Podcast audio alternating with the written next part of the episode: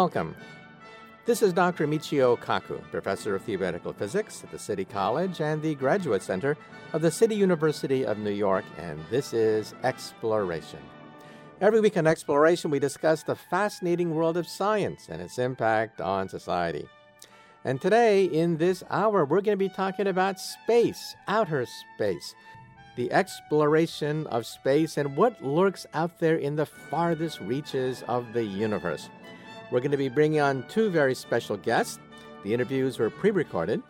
The first interview is with Dr. Neil deGrasse Tyson, director of the Hayden Planetarium. You've probably seen him on a number of fantastic TV specials. And also, he's the host of the PBS Nova Science Now program. We're going to be talking about, well, some of the basics of astronomy, like how do you buy a telescope? What do you look for when you look in the heavens? And then, second, we're going to talk about black holes. Perhaps one of the greatest secrets of the universe may lie inside the clutches of a black hole. And we're going to bring on one of the world's leading authorities on black holes, Dr. Fulvio Melia, who's dedicated his life to exploring some of the most extreme forms of stars in the universe. So we'll be talking about black holes. So there seems to be a buzz out there. More and more information is coming out about this great universe of ours. Recently, NASA released this rather earth shaking report stating that there could be an alien life form in California, believe it or not, a new form of DNA that uses arsenic rather than phosphorus to create its DNA molecule. For the first time in history, if this result pans out, and of course, other scientists have to verify it. If this report pans out, it could be an earth shaking discovery that will force us to rewrite all the biology textbooks. Even the definition of life may have to be changed. And it means that in outer space, when we look for signs of life, we have to be much more open minded about what kinds of life forms can exist in outer space. And so, once again, in this hour of exploration, we're going to be talking about some of the deepest mysteries of the universe and how you can be part of the great quest to explore the universe. Once again, our first special guest will be Dr. Neil deGrasse Tyson, director of the Hayden Planetarium, host of the PBS Nova Science Now series, and a frequent guest on TV programs. And the second guest is one of the world's leading authorities on black holes, Dr. Fulvio Melia, professor of astronomy at the University of Arizona, author of a number of great books about black holes, perhaps the most mysterious object in the entire universe. They are, in some sense, the ultimate Roach Motel. In other words, everything can check into a black hole, however, nothing ever checks out of a black hole. And that's what makes them so intriguing. They are perhaps the most fascinating, the most mysterious, and the most unexplained object in the universe. I mean, after all, if something falls into a black hole, where does it go? And what lies on the other side of a black hole? The first question for you, Dr. Tyson, is if you're a beginner and you want to look at the night sky via a telescope, but you don't want to buy a toy, but on the other hand, you don't want to spend thousands of dollars on the top of the line telescope. What kind of telescope would you advise a beginner to get?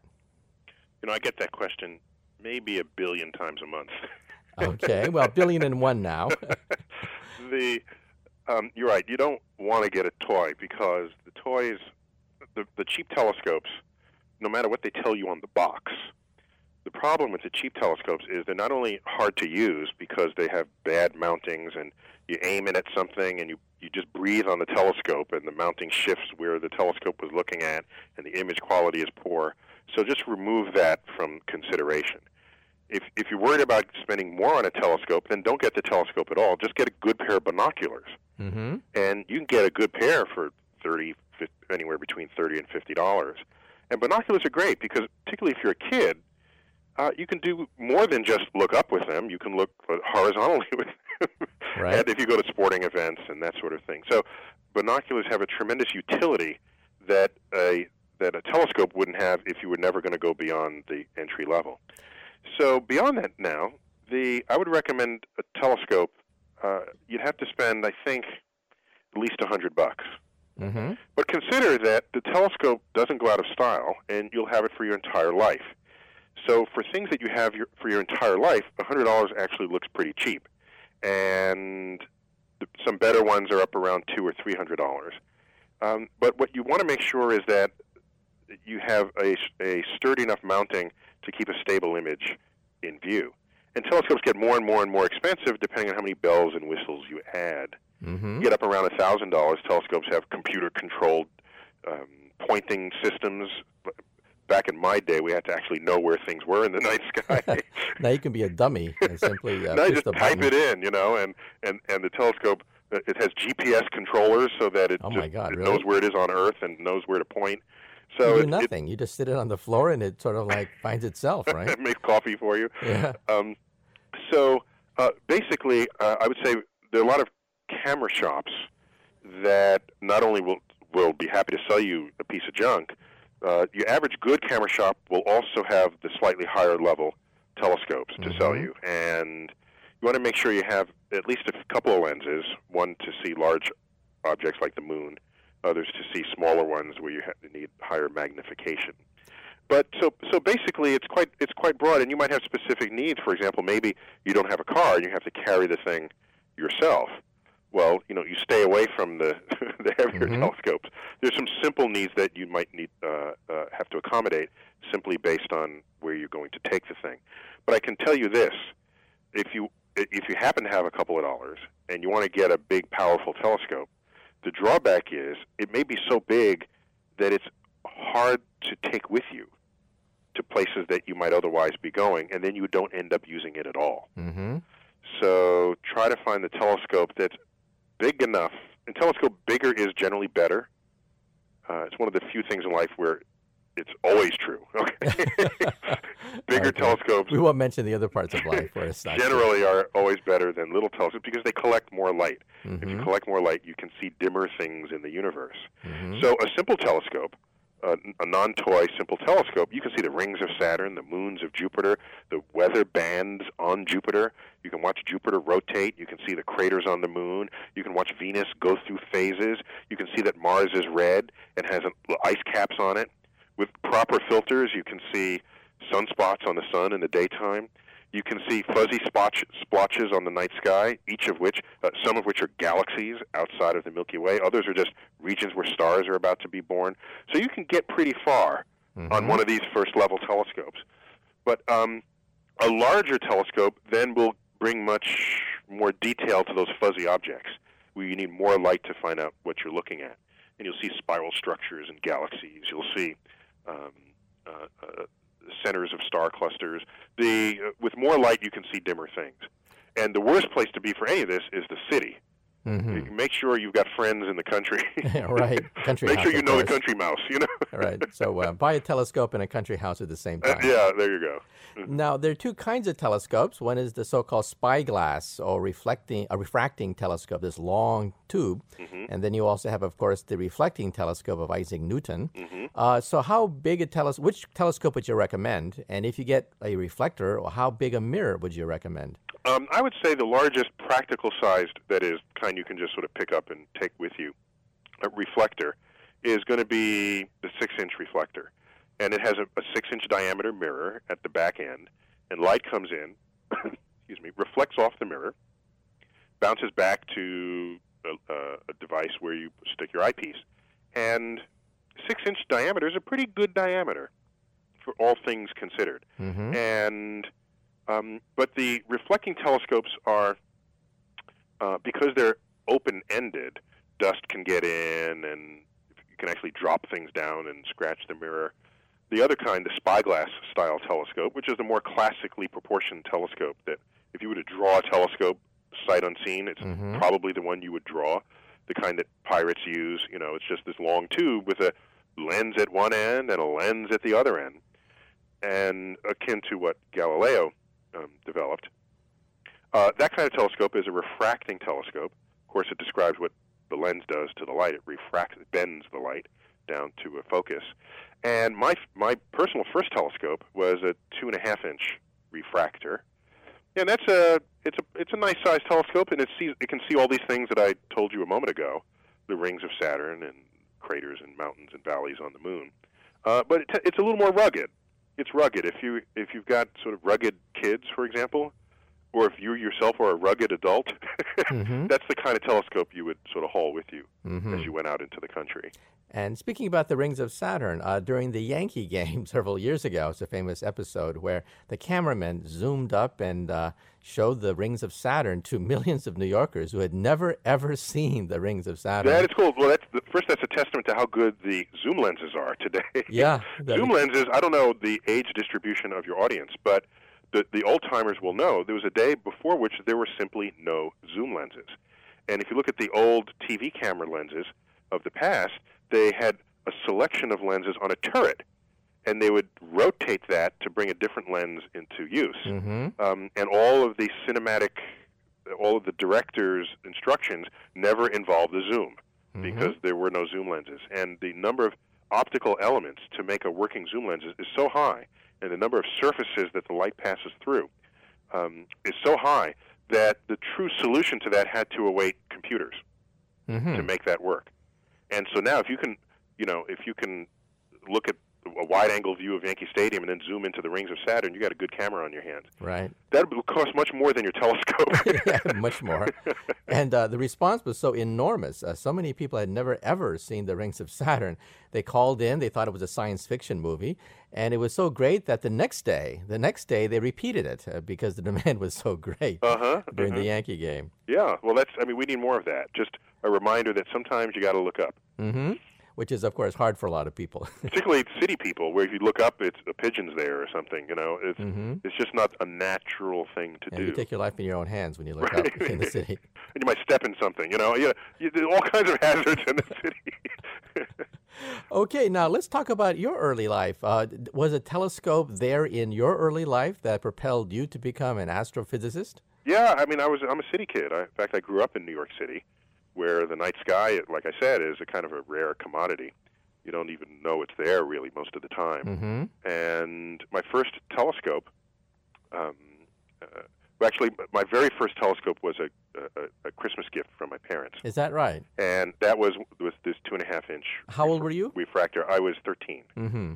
and And change your oh, life. sorry, it was not. It was not for Christmas. It was my birthday, and I was Mhm. just turning 13. Mm-hmm. and oh yeah, change. uh, Well, no, I already knew where I was going, Mm-hmm. but the telescope, the telescopes, the telescope empowers you Mm-hmm. to bring the vision to reality. Because I'd visited the local planetarium in New York, of course, the Hayden Planetarium. Mm-hmm. So I'd already been bitten by this cosmic bug, Uh-huh. and now I, now I had this hunger, and I had to feed it. Uh-huh. And so that first telescope was a refracting telescope. And since I kept growing in my hunger and my thirst, I quickly outgrew that. And then I saved money from walking dogs. Oh, is that right? Yeah, in, in New York, as you may know, a lot of demand for walking dogs. a lot of lazy adults with, who own Mhm. dogs in apartment buildings. You can't just let them out the back door. That would be a hazardous exercise if you live on the 30th Mhm. floor of an apartment building. So Mhm. somebody you pay somebody and they take your dogs out and you walk them. And in my day, you know, I got 50 cents a walk Mhm. and a couple of times a day you'd walk the dog. I had it good back then. It doesn't sound like much money, but I didn't have to clean up after the dog Oh, the way people do today. That's the name of the game, right? Yeah, that's right. That's well, they charge more for it, I think. But anyhow, I used that money to buy my next telescope, which is was in fact a six-inch reflector. Mm-hmm. And So now you're with the big boys. now, I was, yeah, I was with the now I was like I was card-carrying amateur astronomer, Uh-huh. and it came with a few lenses. I bought some more lenses, bought the solar filters, and I was ready. I was ready to take in the universe wherever it would get delivered. And I would haul the telescope to the roof of my apartment building, a 22-story apartment building in the Bronx. And I'm embarrassed to say that I was much older before I before I realized that the name of the apartment building I grew up in was called the Skyview Apartment. was that Because it was just a wor- it was just a word with no Mhm. meaning to me Right. while I lived there, and I looked back and I, I read the two words "sky view." Yeah, yeah, that's what Mhm. I did up on the roof. So um, it, it's fascinating that yes, you can become an astrophysicist even if you are star starved in the middle of the city. Mm-hmm. And also, I understand that you have written your memoirs uh, talking about this. Tell us a little bit about your memoirs. Well, what happened was I get I kept getting so many questions about like what what I did when I was a kid and what I did in high school and college. I said, let me just write this down, Mhm. and I just hand them the book.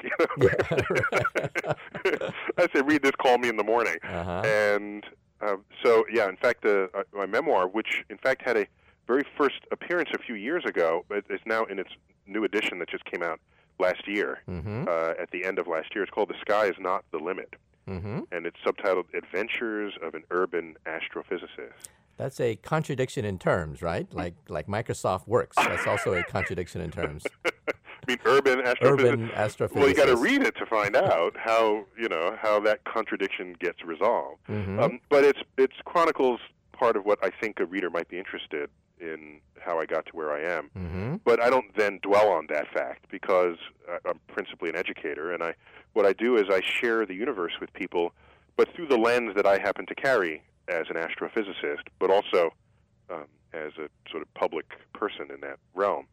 So a lot of them are sort of vignettes on how an astrophysicist sees the world around around you. Mhm. Okay. Well, now let's talk about big telescopes, really big telescopes like the Hubble Space Telescope, which is currently orbiting the Earth. But if uh, if things go badly for the Hubble Space Telescope, it may plunge like a meteor, like a piece of space junk from outer space, and who knows, may land up in someone's backyard. Uh, what do you think about the accomplishments of the Hubble Space Telescope, and do you think it should be allowed to fall back to Earth? That's a that's a very uh, rich question, and let me address it a couple of ways. But, but I'm happy to be brief if you have other topics as well you want to cover. Mhm. Uh, the Hubble telescope, as you may know, just celebrated its 15th anniversary, and there is no telescope that's orbiting the Earth that has that longevity, and that longevity came about, and the belovedness of the telescope, in part, came about because we were able to fix the thing, to service it, to improve it as electronics and technologies advanced. You go up and swap out the detector, that's the business end of the telescope, and put in a new one. Because really, a telescope is simply a bucket to collect light. Mm-hmm. And what you put at the focus end, that's up to whatever is the, the, the state of your technologies. So uh, the fact that it was serviceable by the space shuttle, by astronauts, meant that the accomplishments of Hubble could accumulate in our hearts and minds far beyond the normal life expectancy of a spaceborne telescope. Mm-hmm. And so whole generations of people grew up knowing Hubble as their favorite thing through element, elementary school into high school and into college. So that in part accounts for the love affair we all have with the telescope. Um, not to mention the striking images that everyone now has as their screensaver for their computer. Mm-hmm. If you look at the productivity of the telescope, in scientific terms, as you know, we measure this by not only how many research papers came out of it, but how many citations those research papers received, which is, on the other end, a measure of how influential that research was. And the Hubble telescope, hands down, is the most fertile scientific instrument in the history of science. Is that right? That's correct. Mhm. If you combine both of these factors, number of papers published and number of citations received, there is no comparison. Mm-hmm. And so that's extraordinary. I mean, Yeah. and you, well, you wonder how could anyone say let's deorbit it? Well, the way the reason why that came up is there are other telescopes that were on the board on the books Right. that were ready to be launched and ready to go up and will go places Hubble does not go. Go that is uh, um, scientifically will tread ground that Hubble cannot tread. Mm-hmm. And so you're left with this fascinating dilemma. There's the bird in the hand, the working telescope that you know is successful and will com- continue to make discoveries, and this new technology that's going to go up with a new kind of telescope. It, by the way, the launch vehicle might blow up on the pad for all we Mhm. know, right? Mhm. And then it's gone. Right. You got nothing, right? Mm-hmm. Uh, meanwhile, Hubble is deorbiting. So there are complex sort of uh, funding, scientific, and political issues that surround when you turn off an instrument and when you turn on the next one. Mm-hmm. So right now, up to the minute, uh, last I checked, the new head of NASA, who, by the way, has all the right pedigree to get NASA out of its doldrums and take us somewhere interesting, Mm-hmm. He's, uh, he's he's a physicist. He's an engineer. He managed companies. He's he's got the spirit of a young person. He's got the maturity of an old person. He's got everything. He, he like he came from Central Casting. I see. Who do you need to, to, to, for NASA to take us in? It's, his name is Michael Griffin. Uh-huh. And but anyhow, the right now he responded to these sort of battle cries of the the of turning off Hubble, and he says, "Yes, let's let's look into what it takes to save Hubble." And but in a limited budget environment, I have to pull money from other places, and Mhm. so he reached to these some of these other telescopes Mm-hmm. and pulled away the money, not to cancel those missions, but to delay them Mm-hmm. which is a softer consequence, right, than actually canceling them.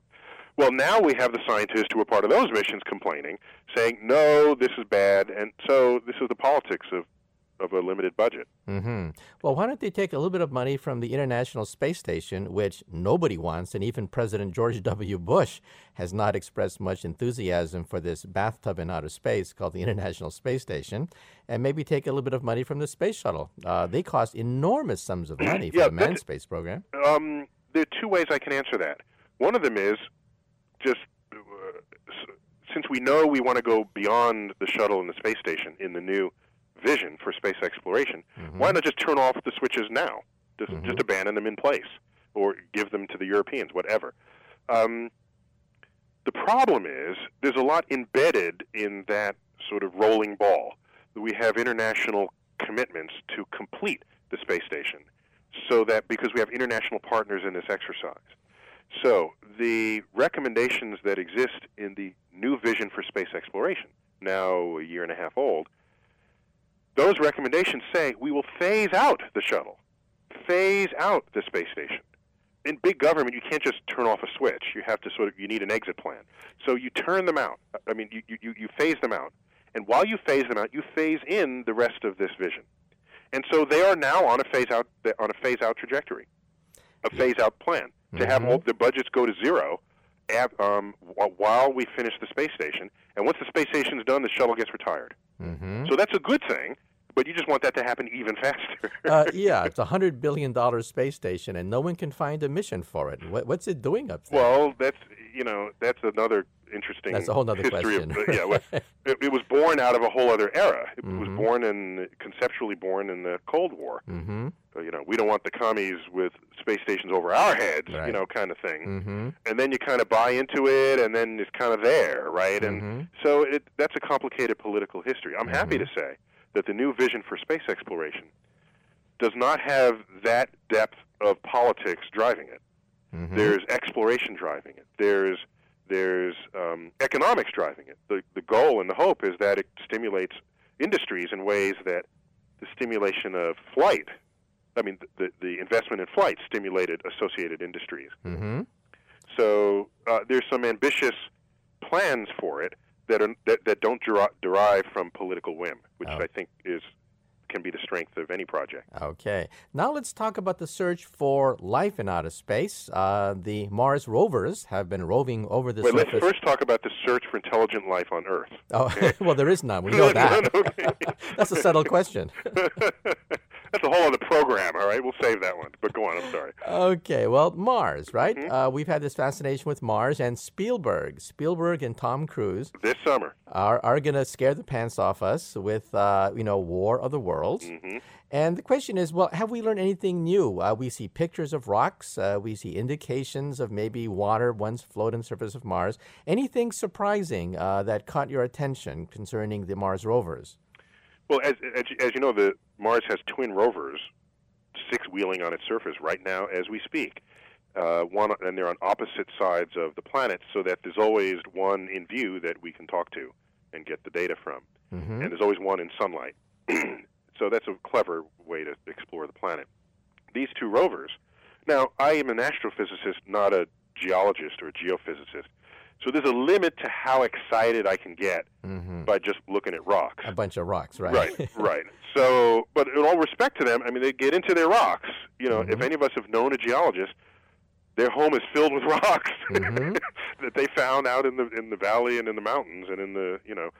Um, so, among this, uh, given this fact, my the subset of the rocks that I'm curious about are those that could have only formed in the presence of liquid water, because the goal of the astrophysicist is not tell me what kind of minerals are there, unless those minerals impact uh, or affect the kinds of questions we want to um, answered about whether Mars once had liquid water. Because Mm-hmm. on Earth, where there's liquid water, there is life. So we have this, you can call it a bias, but I think it's an okay bias, that the search for life as we know it involves the search for liquid water. So NASA has this mantra follow the water. And so these rovers had as one of their primary missions look for rocks that may have been formed in the presence of water. And in fact, they found them. So we are jumping for joy at this. And so that helps us shape the next mission to Mars because we know there's no water on Mars on the Martian surface. Where did the water go? It's a big mystery. And most experts in this effort believe the water sunk down into the surface and, and has now formed a kind of permafrost. And so your next round of missions to Mars are going to have to be able to dig. Mm-hmm. And so we're going to go to places where we think the water is shallowest and start digging. And so that's where that's that's the role of these missions in the big picture for our search for life on Mars. Mm-hmm. And, and, and speaking and speaking about uh, digging, uh, in the near future, NASA wants to send a space probe to one of the moons of Jupiter, Europa, which may have a liquid ocean underneath the ice cover. And uh, no, NASA does have plans. I've seen some of the animation for it to dig, dig right through the ice of this moon of Jupiter to uh, access the ocean and perhaps one day send a submarine down there. Uh, what are your thoughts? Is that a long shot uh, concerning a liquid ocean under the surface of the ice cover of a moon of Jupiter? That's currently my favorite plan in the works right now. Mm-hmm. It's still just sort of being sketched. There's no sort of hardware being committed to that idea yet. But in the minds of creative people, the hardware is getting committed. They're trying to figure out how to do this. There's this moon of Jupiter. By the way, the whole Jupiter system, the whole Jupiter system, and it's got dozens of moons. I have lost count. One of those moons is one of the largest among them, discovered by Galileo. In fact, it's called the Gallo. fact, it's called one of the Galilean moons. It's called Europa, and it is way outside of this zone around the sun where the temperature is just right for liquid water. Earth is in that zone. We're not too close. We're not too far. We're just right. It's Goldilocks. We're just right to have liquid water. You go to Jupiter, you expect everything to be frozen. But you know something? The ice on the European surface is, yes, it's frozen. There are cracks in the ice.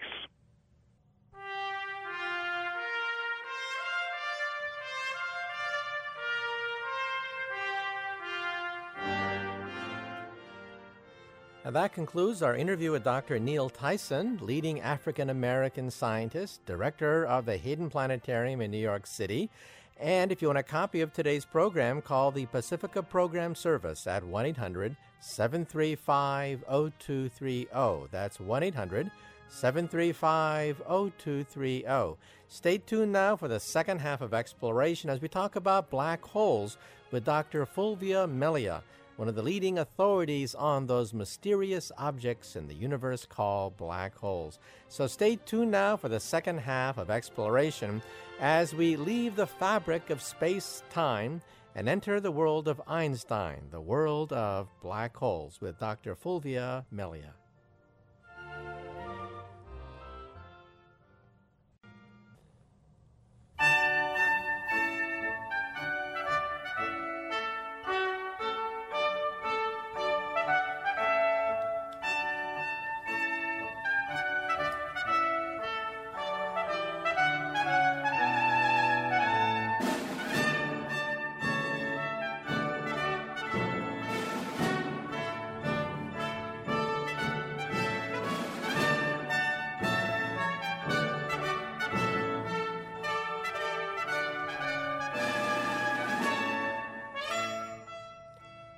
Welcome. Once again, this is Dr. Michio Kaku, Professor of Theoretical Physics at the City College and the Graduate Center of the City University of New York. And this is the second half of Exploration. In the first half of Exploration, we conducted an interview with Dr. Neil Tyson, leading African American scientist, director of the Hayden Planetarium, and author of numerous books on astronomy. Well, in the second half of exploration, we're going to continue our discussion about exploring the universe with black holes. Our special guest today is Dr. Fulvio Melia. He's the author of a book called The Edge of Infinity, and we are talking about the mysterious objects in the universe photographed by the Hubble Space Telescope called black holes. Well, black holes are so massive that even light itself cannot escape. In fact, when we photograph these black holes, we actually photograph the swirling disk of matter and energy and stars that swirl around the black hole. One of these days, perhaps one of these days, we'll be able to get right up close and photograph the event horizon, a sphere surrounding the black hole. And if you were to go through the sphere, it is the point of no return. And believe it or not, in our own Milky Way galaxy, at the center of our own backyard, the Milky Way galaxy, there's a gigantic black hole. It weighs about 2 million times or so the mass of our sun. And of course, there's ample speculation about what happens if you were to fall into a black hole and wind up on the other side. I should also point out that if you want to find out more about black holes and what could possibly lie on the other side of forever, get a copy of my books, Physics of the Impossible and also Parallel Worlds. These books go in much more detail than what we can cover here in this interview. Specifically, we talk about whether or not there's something on the other side of a black hole. Is there a white hole that connects a black hole? So when that matter falls into a black hole, it's spewed out the other end in terms of a white hole. And doesn't the white hole look like the Big Bang itself? In fact, there are some physicists who stick their neck out and say that perhaps there's another universe on the other side of a black hole. So when matter falls in, it blows out the other end, just like a Big Bang with the creation of another universe. That, of course, is still speculation, but for more details, consult my books, Physics of the Impossible and also Parallel Worlds. So, once again, let's now continue our interview with Dr. Fulvio Melia of the University of Arizona, one of the world's authorities on black hole physics. The first question for you is How did you first get interested in physics and astronomy? Well, I actually grew up in Melbourne, and uh, I, I don't know if all of your listeners have had the opportunity of visiting the Southern Hemisphere, but looking up at the sky from the Southern Hemisphere, one gets a, uh, quite a different view than, than from the northern hemisphere. The Milky Way, for example, is very easily seen, and it stretches from one horizon to the next, and it, it fills the cosmic vault.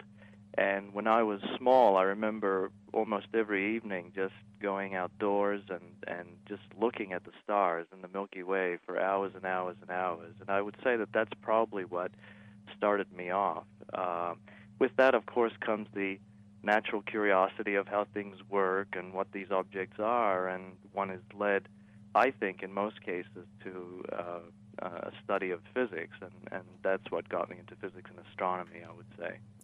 And Arizona is one of the world's leading centers for astronomical research, I understand. So, what is it like to be in Arizona versus being in New York City to be able to look up at the night sky and see the Milky Way, and also to be at the very forefront of telescope technology?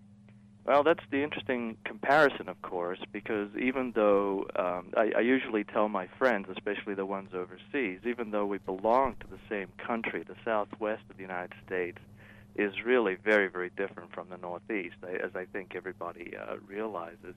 Here in Arizona, the skies are almost always clear. Um, it's not a coincidence that many of the national and now the international telescope facilities are being built here. Uh, we get very little cloud cover during the year. So going out in the evenings, whether using a telescope or not, um, is, presents quite a glorious experience. It's, it's a wonderful opportunity um, to feel the uh, the magnitude um, of the skies and, and the objects uh, there. And of course, for research, especially for the observers and people who build instruments eventually placed on the telescopes with which these observations are made, there's there's very, there are very few places on the planet better than this to do um, studies such as this. The clarity of the skies and also the uh, access to objects not only in the northern hemisphere but those approaching um, what one would see from the southern hemisphere. Of course, Earth's rim prevents us from seeing all of the portion of the Milky Way that would be accessible from the south, but nonetheless, during um, a portion of the year, we can still see the center of the galaxy, for example, which is close to the southern horizon for us here in Arizona. But uh, other than the skies here, um, the only other place that would present a comparable opportunity for studying um, these objects would be from countries such as Chile, um, which of course is way down south. Um, so, as far as we here in the United States are concerned, unless we want to travel to South America, this is probably the place to do this type of work. And also, tell us a little bit about how stars die and uh, the formation of black holes. Right. Well, this, of course, is um, uh, an ongoing investigation. We think we understand some pieces of the puzzle. Not everything is known. It, it's quite a long story. Uh, uh, black holes can actually form in several ways, and it's not clear that the supermassive objects that we see in the nuclei of galaxies form uh, through the stellar process of, of life and then uh, death. Uh, they may have formed in other ways, and we may come back to this in a few moments when we talk about the uh, the genesis of these objects early on after the Big Bang. But in terms of the smaller black holes, like the ones uh, like Cygnus X1, for example, these are the objects that we think weigh perhaps uh, 10 to 20 times as much as the Sun.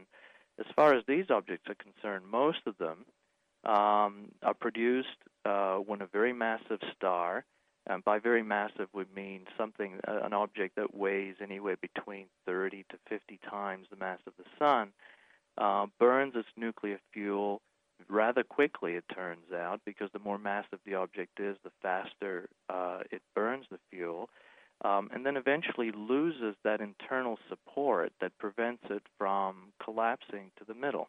It's the heat generated from nuclear burning that uh, preserves the star during its the main part of its life, like the sun is now. And at the end, when that nuclear fuel is is burned to heavier elements such as carbon and eventually to iron, um, the heat generation stops and the material can't support itself anymore and collapses into the middle. At which point um, a supernova explosion ensues, and the remnant, depending on how massive the original star was, can sometimes be a black hole with a mass somewhere between a couple of uh, solar masses and 10 to 20, as I said earlier. So the vast majority of black holes about which we know um, and there are some billion of these in the galaxy, probably formed in this way. But there is another class of objects, like the one at the center of our galaxy and the center of many other galaxies, such as the Andromeda galaxy, our sister galaxy. These objects um, have a mass anywhere between a million to several billion times the mass of the Sun. And although some of them may have started as seeds from supernova explosions uh, a long, long time ago and eventually have grown to the point where they are now, it's not clear that all of them could have formed that way. And the reason I say that, and this would lead into a, another part of the story, um, the reason I say that is that we now have very, very strong evidence that at least some of these supermassive objects were formed only 700 million years after the Big Bang much, much earlier than the formation of galaxies and much of the structure that we see in the universe today. So it's starting to look like there was some other mechanism, some other process that led to this early collapse and this, this catastrophic creation of, of uh, very strong gravity surrounding these um, these objects, um, which probably also then acted as uh, nucleation sites that attracted other matter towards them. And that matter, uh, we think, in, in many cases, may have led to the formation of galaxies. So the odd thing now is that uh, we may actually owe our existence to the formation of these supermassive black holes because they may have been um, the seeds that created galaxies, which then, of course, created stars within them and planets and life and so on. So it's quite a long, complex story, and and we don't know all the uh, the details yet.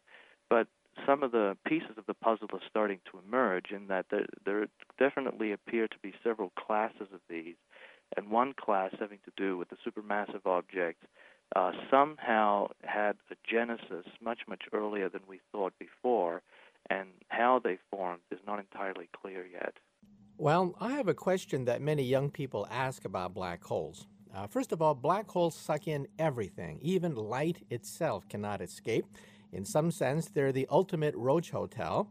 And the Hubble Space Telescope has photographed black holes eating up whole star systems. So, in other words, things check into a black hole, but nothing ever checks out.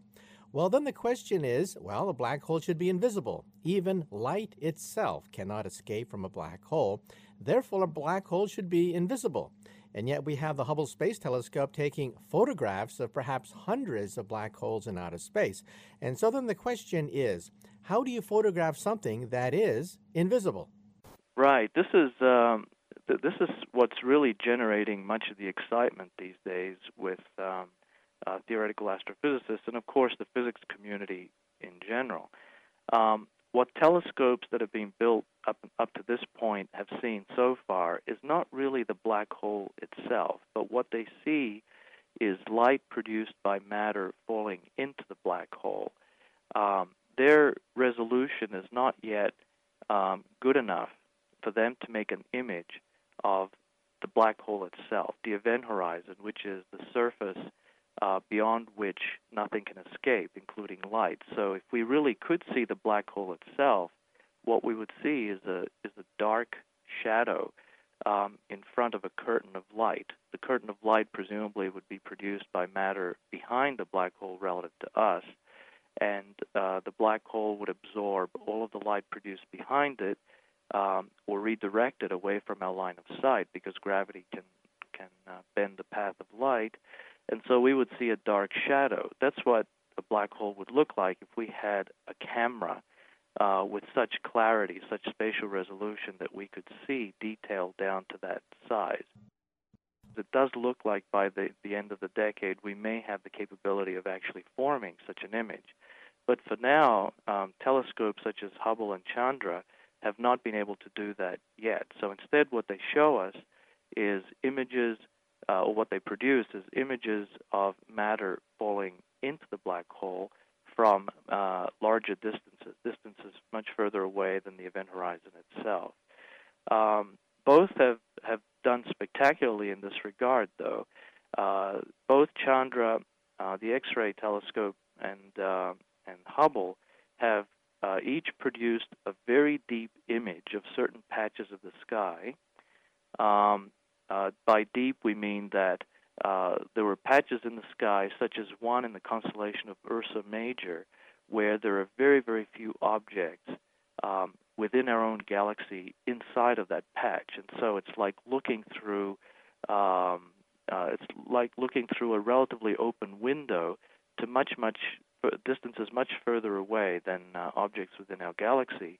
And what they were able to do by staring at these patches was to collect light from objects um, some 10 to 12 billion light years away. In other words, objects that uh, were producing this light um, only 7 to 8, 900 million years after the Big Bang.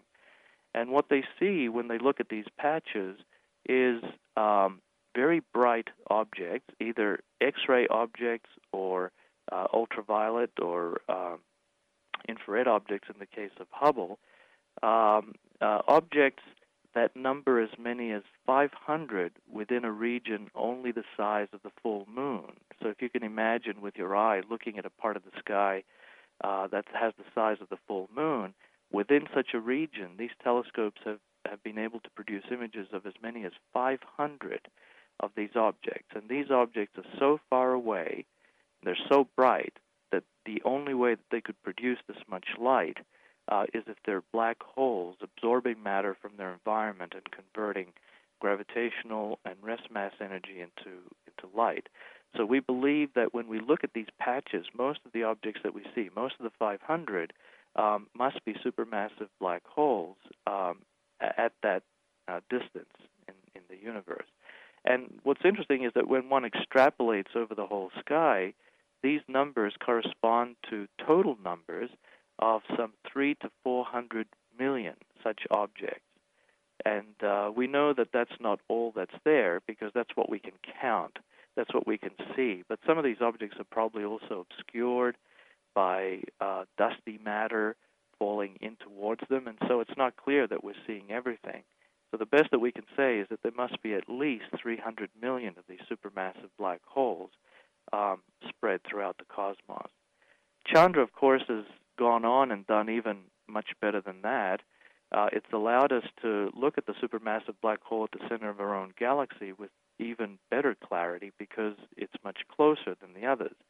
Um, it's only 25,000 light years away compared to the 12 billion light years of many of these other objects near uh, the beginning of, of the universe's life.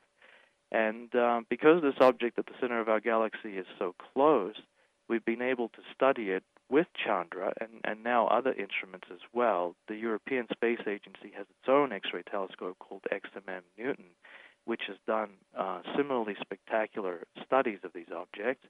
Uh, but with Chandra, we've been able to, to see um, the X rays produced by the black hole at the center of our galaxy with enough resolution that we can actually place the, the source, the location of the emitting plasma, within a region no bigger than the distance between the Earth and the Sun.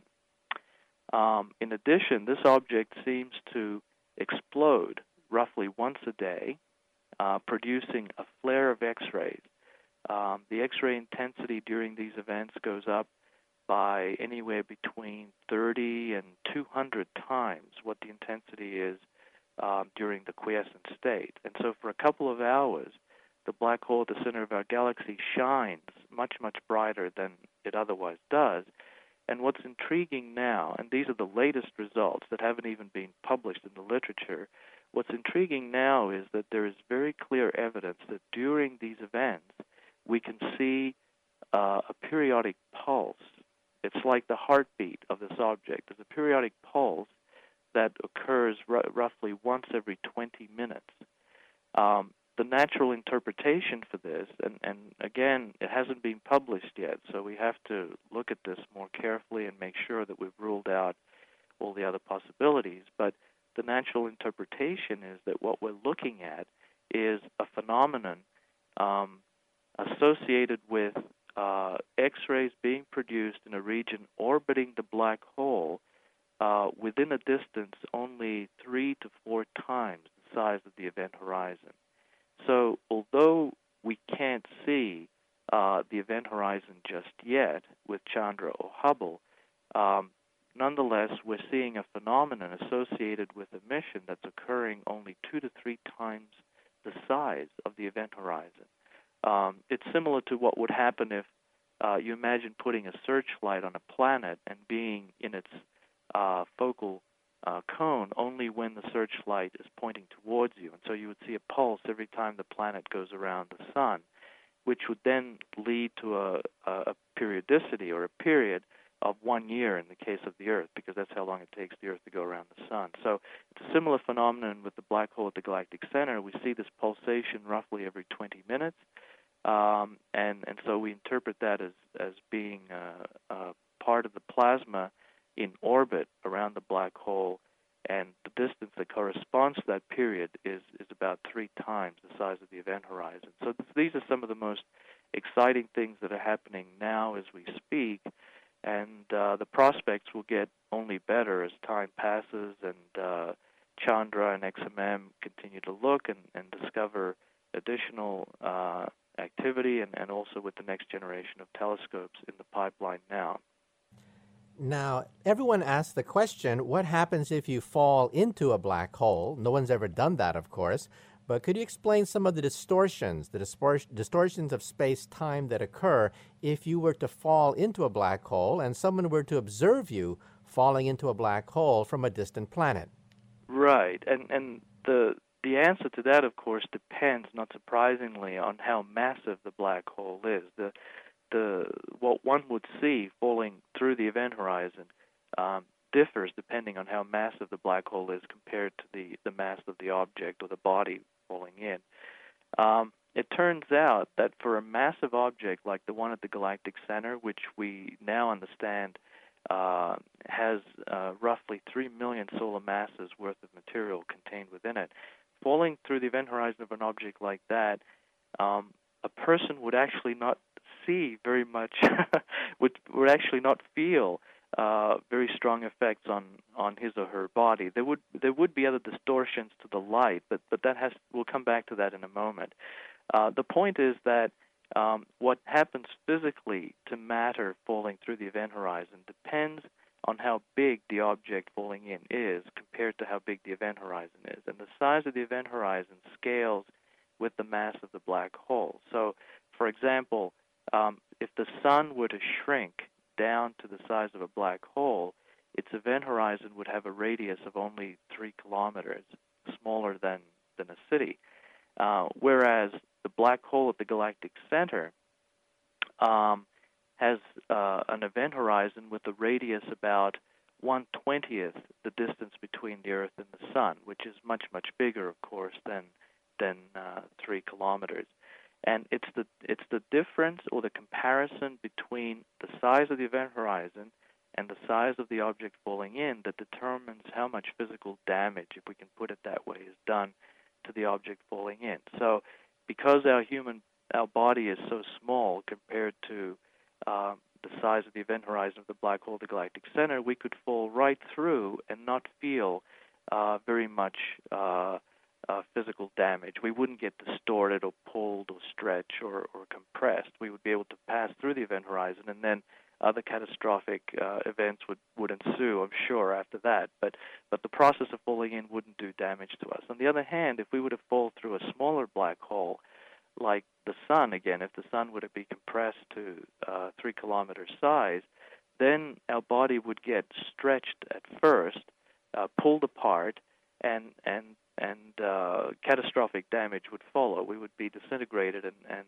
only the atoms and molecules would uh, would uh, fall through. So the the physical damage is different depending on the size. And a good analogy would be um, compare standing on on the surface of the Earth, where the surface of the Earth, even though it's spherical, looks flat to us because it's so much bigger than us, and uh, and then standing on the dome of a cathedral, the dome also is is quasi spherical at the top but because the size of the sphere is much smaller compared to the Earth and much closer to our size, we feel the curvature um, of the dome much, much uh, more. And so that's the analogy. A small black hole, because of its greater curvature relative to us, would do more damage to our body falling through than, than a big black hole does. Now, that's as far as physical damage is concerned. But what we see, though, um, uh, would uh, uh, would be less dependent on the size, and there would be significant distortion to the light path progressively as we get closer and closer to the event horizon. So, um, light, because of gravitational redshift, meaning that um, photons uh, have progressively less and less energy, not speed. The speed of light is always the same, but the energy of the photons decreases relative to us at infinity as they get closer and closer uh, to the event horizon. Because of that decreasing energy, we have uh, greater and greater difficulty seeing the light. Eventually, as the as the light reaches the event horizon, it's lost all of its energy relative to, to what we see, and so uh, we wouldn't be able to even detect the light anymore, even though it would still be coming uh, out uh, until it passes through the event horizon, and then beyond that, we wouldn't see it anymore. But as we fall in, because of this effect, we would tend to see primarily light concentrated um, closer and closer to the zenith angle, right above our head. So, as we get closer to the event horizon, we see a progressively smaller cone of light from the rest of the universe until that point when we cross the event horizon itself, and only the light coming directly down would be uh, would be visible to us. And so, uh, we we would see these significant distortions because of the light bending and the gravitational redshift. And when we cross the event horizon, then of course nothing can go back out, so we can't communicate with the outside world. But what we would see is only light falling directly inwards towards us. Now, Stephen Hawking uh, made headlines uh, a few months ago concerning the information problem. That is, if you take the Encyclopedia Britannica and you were to throw it uh, into a black hole, all that information, said Stephen Hawking, would be permanently lost because it can't be retrieved. Um, however, he, he took back that position a few months ago. Uh, could you explain to us exactly what is this information problem that Stephen Hawking was addressing that made the front pages of so many newspapers? Right. This, this is a very important problem, of course, because it it's right on the interface between quantum mechanics and general relativity. And as, as you know yourself very well, Michio, there's, there's this significant uh, conflict between what quantum mechanics says and requires and what classical general relativity says and requires. They're, they're almost the two opposite ends when it comes to this question of um, uh, information loss and, and, and how one uh, treats the force and, and so on. So in quantum mechanics, information cannot be lost. But in, in general relativity, which is a classical theory, and these issues hadn't come up uh, at the time when general relativity was being developed, uh, when an object falls through the event horizon, as we were saying before, um, all the information that it carries with it the number of protons, the number of electrons, any geometric configuration, past history, whatever it has is never accessible again to the outside world, to the universe outside of the uh, of the black hole. And so that's the paradox, or the conflict, I should say. It's not really a paradox, but that's the conflict between quantum mechanics and general relativity.